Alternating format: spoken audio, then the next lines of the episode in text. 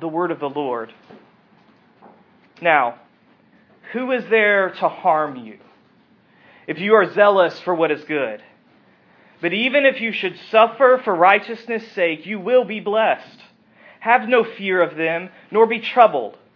But in your hearts, honor Christ the Lord as holy, always being prepared to make a defense to anyone who asks you for a reason for the hope that is in you. Yet do it with gentleness and respect, having a good conscience so that when you are slandered, those who revile your good behavior in Christ may be put to shame. For it is better to suffer for doing good, if that should be God's will, than for doing evil. For Christ also suffered once for sins, the righteous for the unrighteous, that he might bring us to God, being put to death in the flesh, but made alive in the Spirit in which he went and proclaimed to the spirits in prison, because they formerly did not obey when God's patience waited in the days of Noah while the ark was being prepared, in which a few, that is, eight persons, were brought safely through water. Baptism, which corresponds to this, now saves you, not as a removal of dirt from the body, but as an appeal to God for a good conscience through the resurrection of Jesus Christ who is gone into heaven is at the right hand of God with angels, authorities, and powers, having been subjected to him. Let's pray.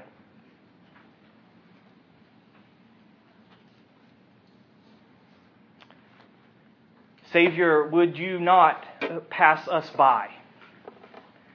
We ask as we come to your word, and we ask, uh, knowing that you will keep your promise to be present with us as we gather around the gift of your word. Father, would you help us now as, as we come to a passage um, that, that's difficult and, and in some ways very confusing, but contains a vital message for us? Would you help us? Would you give us clarity? Would you give us openness and humility? And may your Spirit powerfully work to transform us as we hear from you this morning. We pray it all in Jesus' name. Amen. Our dishwasher broke recently uh, which is the centerpiece of a horror film for me. um, and, and as, a, as a result of this problem, my wife and I got into a little, let's call it a debate, uh, a little debate about what was wrong and, and how it could be fixed. And Jess thought it was something simple, just an outlet that needed to be reset. And I thought it was something major, like we needed to call in the Army Corps of Dishwasher Engineers, you know, which is an unknown part of our armed services, but it's there. So, and, and in the end, it turned out that she was right for the first time ever. That's not true. She was right, and, and those of you know Jess, she's, she's gracious, and she would never say, I told you so. But I know that had to feel good. and I know that because we love to be proven right, don't we? We love to be vindicated. We long to be vindicated, to be shown that we are in the right. And I would say that actually we can't even carry out our lives without some sense of approval. Not that we are perfect, but at the, in the end, we are on the right side of something. That's why being a sports fan of a particular sports team can be such an intense experience. That's why people will spend days and years arguing about whether the, the lightsabers in the new Star Wars trailer are appropriate to the story in the world or not. We love to be proven right. We longed We long to be vindicated. And that might seem to be an odd topic for a Sunday morning. It might seem maybe a little impolite, a little inappropriate for us as Christians who are supposed to be humble and not care about such trivial things. But the Bible cares about it. The Bible cares about vindication. Peter cares, as we will see in this passage, about vindication. Central to the story of Scripture and the message of this letter is that God's people will be shown to be in the right, vindicated, approved. So, let's look at this text together. Let's consider this passage, and I want to ask a couple of questions. If we are Christians, how are we vindicated? And how should we live because of our vindication? Okay, first of all, how are we vindicated? The problem with answering that question is that we have to try to answer it with a group of verses that are some of the most confusing, obscure, difficult verses in all of the New Testament. Peter says in verses 19 and 20 that Jesus went and talked to spirits in prison, somehow connected to Noah and the flood story of Genesis.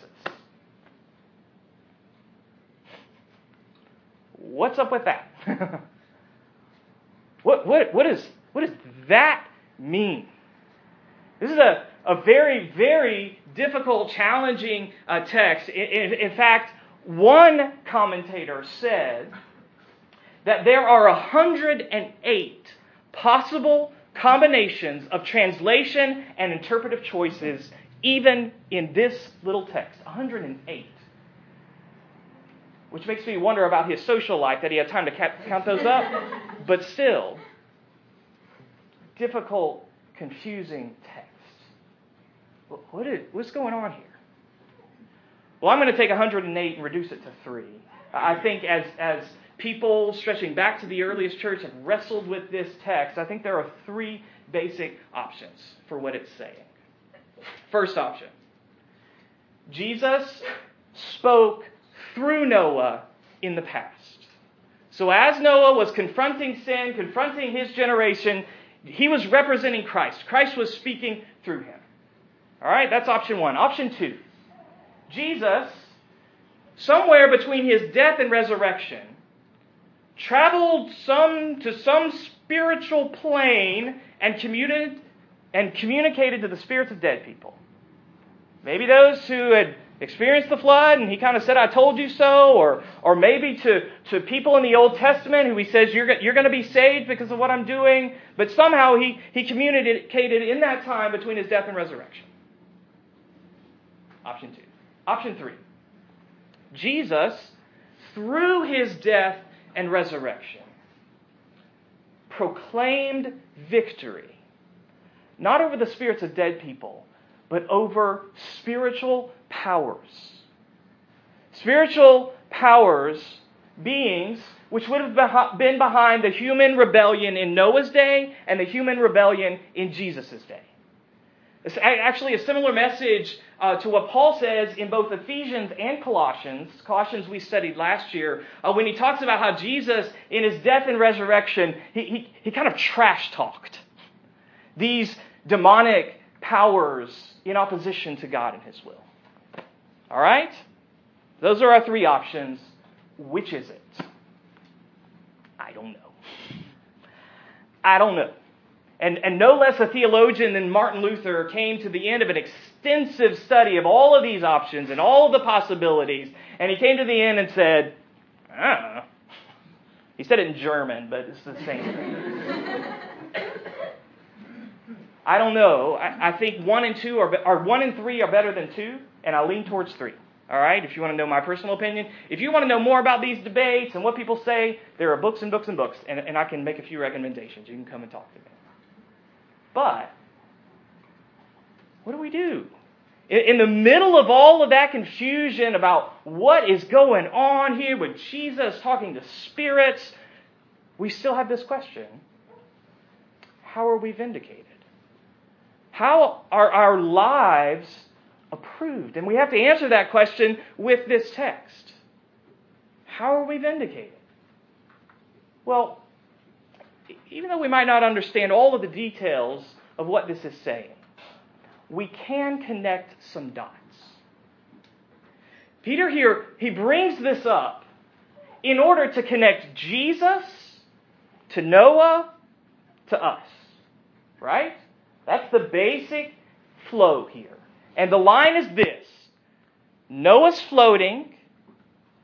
Is Jesus walking out of the tomb and ascending to heaven?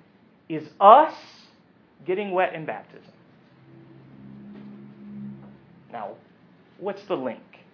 What is the connection between those dots?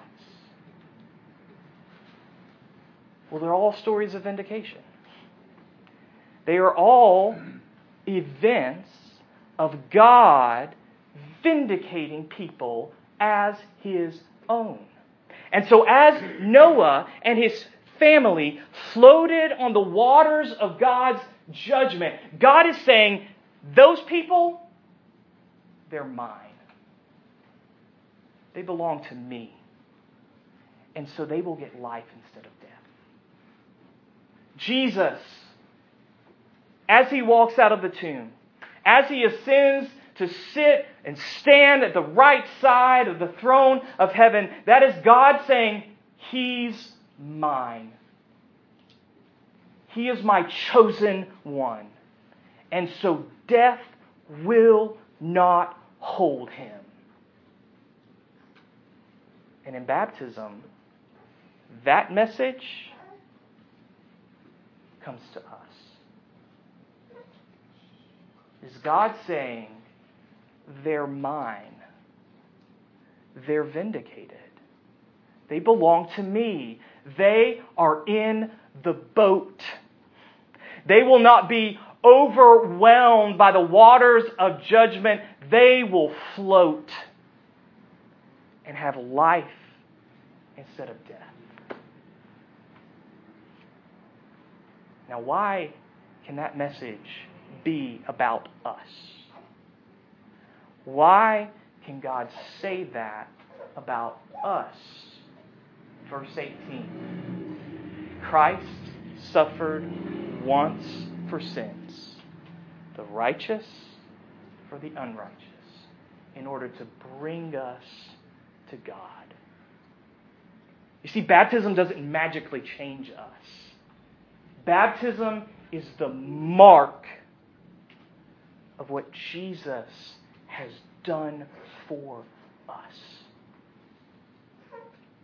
It is the mark that we are vindicated, that we belong to God, that we have life instead of death. Not because of what we do, but because of what He has done. Through Jesus, God says of us, You are mine. You're in my boat. You will float and have life instead of death. So, where do you look for approval? Where do you look for validation? How do you measure the rightness of your life? There are so many options available to us. Most of us start life looking to our parents or looking to our family for that. And from there, the options just multiply achievement in school, sports, the arts, religion, church, work, vocation. choices about what our lifestyle will be, what we will eat and what we won't eat, what bands we'll listen to and won't listen to, uh, what we'll drink and won't drink, where we live and where we don't live, political positions, social causes, theological distinctives, parenting choices. All opportunities for us to say, My life is right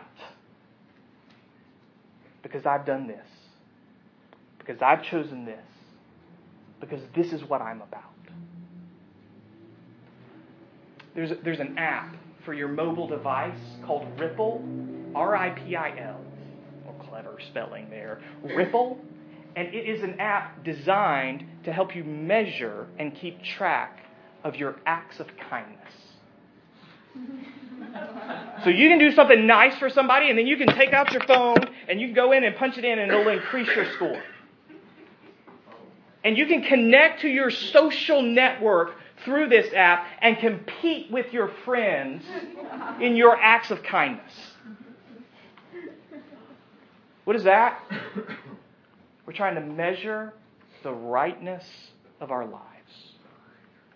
We're looking for vindication. We're looking for something to validate. My life is good and meaningful. All of those options will fail you. All of those options will fail you. They will either delude you with false success, leading to arrogance, or they will overwhelm you with a sense of failure, leading to anxiety. All of those options will fail you because it's never enough. What we do, what other people say about us, it is never enough to feed the hunger for vindication, the hunger for validation. It's never enough.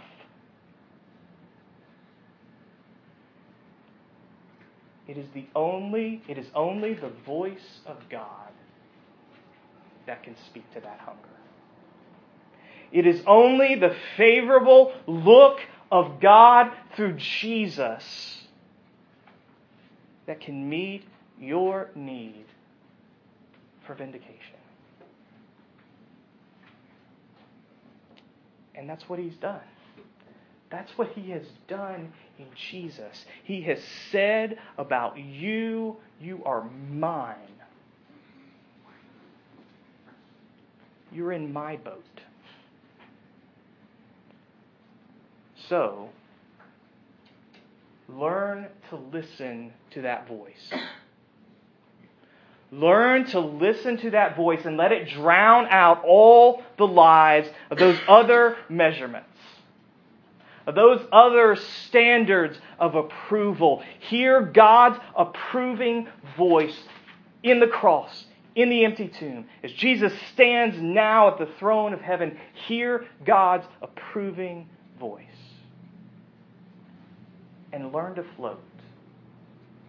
Learn to float on the validating work of Jesus for you. Now, listening and floating are not passivity. Just because our lives are validated by Jesus and the work that He has done for us, that does not mean we quit on life. That doesn't mean we quit being a parent, being a student, being an employee, uh, being a, a, a son or a daughter, or any of the other roles in life. This does not mean we quit. In fact, just the opposite. And so let's ask a second question. We've talked about how we are vindicated. Now, how do we live because of that vindication? And not surprisingly, uh, Peter returns, repeats, and reinforces the call that we've heard from him over the past several weeks. Remember what he said to us? He said, Do good, Serve. Don't withdraw from your hostile culture. Step in seeking the benefit of others. Even when they attack you, even when they reject you, even when they unjustly criticize you, step in seeking the good of others. And he adds to that words. He adds to actions words. He says, don't only let your life speak of Jesus, but also be prepared to speak of Jesus. Be prepared to talk about the hope that you have. Be prepared to speak about who Jesus is and what he has done for you. Now, this does not mean that you need to be able to win a debate with Neil deGrasse Tyson or Richard Dawkins or any of the other public opponents of the Christian faith. This means you need to be able to experientially talk about why you have hope. You need to be able to talk about what Jesus has done for you and to do it in a way, listen, angry evangelicals, to do it in a way that is gentle and that is respectful, in a way that honors the dignity of your questioners, in a way that does not express disdain, even when you are disdained in return. That is the life we are to live. But how do we do that? How do we live? How do we talk like that? How do we live a life and speak words that humbly communicate the message of the gospel? How do we do that? Well, I think there's a key phrase here in this text, and it's repeated twice. And it's the phrase, good conscience. You'll be able to live that way with a good conscience. So, how do you speak respectful, gentle? How do you not return reviling with reviling? How do you zealously pursue the good of those around you, even if they are seeking your harm? How do you do that? Verse 16 having a good conscience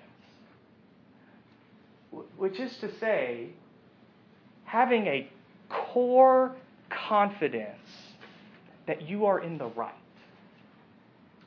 that you are vindicated. Having a, a secure sense that you're approved. And how do you get that?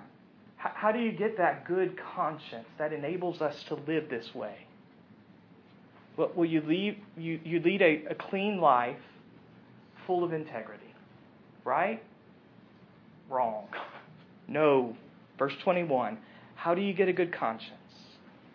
Baptism is an appeal for what? For a good conscience. And what's the basis of the appeal? Here, Father, are my good decisions. Here's my clean living. What is the basis for the appeal for a good conscience? through the resurrection of Jesus. You have a good conscience, not because you do right, but because Jesus has done right for you. And because God speaks righteousness over your life, a verdict that He will confirm in the end. So, we should live like boxers. Not real boxers, but movie boxers. You know those movies, you get to the end, it's the, it's the climactic fight, and you're, and you're in the middle of the fight, and, and what's happening?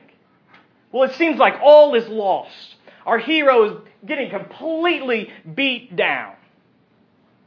But in that moment, what does that boxer, what does that actor know?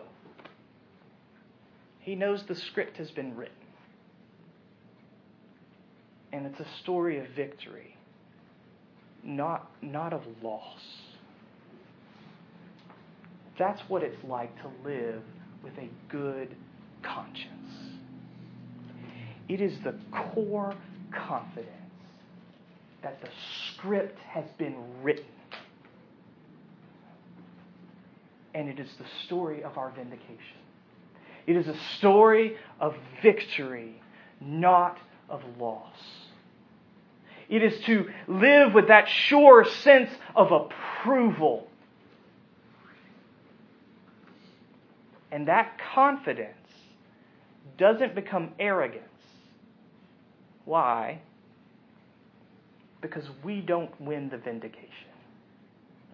We don't win the vindication with our effectiveness as spiritual people. We don't win the vindication. Jesus won it for us. So we can live confident that the script has been written, even when it looks like we have lost. Even when it feels like we are being completely beaten down. We live confidently losing because the script is written and it's a story about victory. It's a story about vindication. So, we've walked in a circle this morning. All right, we started with our vindication in Jesus. And now we have circled right back around to our vindication in Jesus. And that's how you need to live. You need to live walking circles. Starting out knowing that in Christ you're approved. And then stepping out into this call to, to zealously, passionately pursue what is good, to humbly and confidently communicate the gospel with your life and with your words. And then when you get beat down, when it all feels like loss, you have to circle back around to the empty tomb, to Jesus on the throne in heaven, and to the echoing voice of God saying, You are mine. You're in my boat. Let's pray.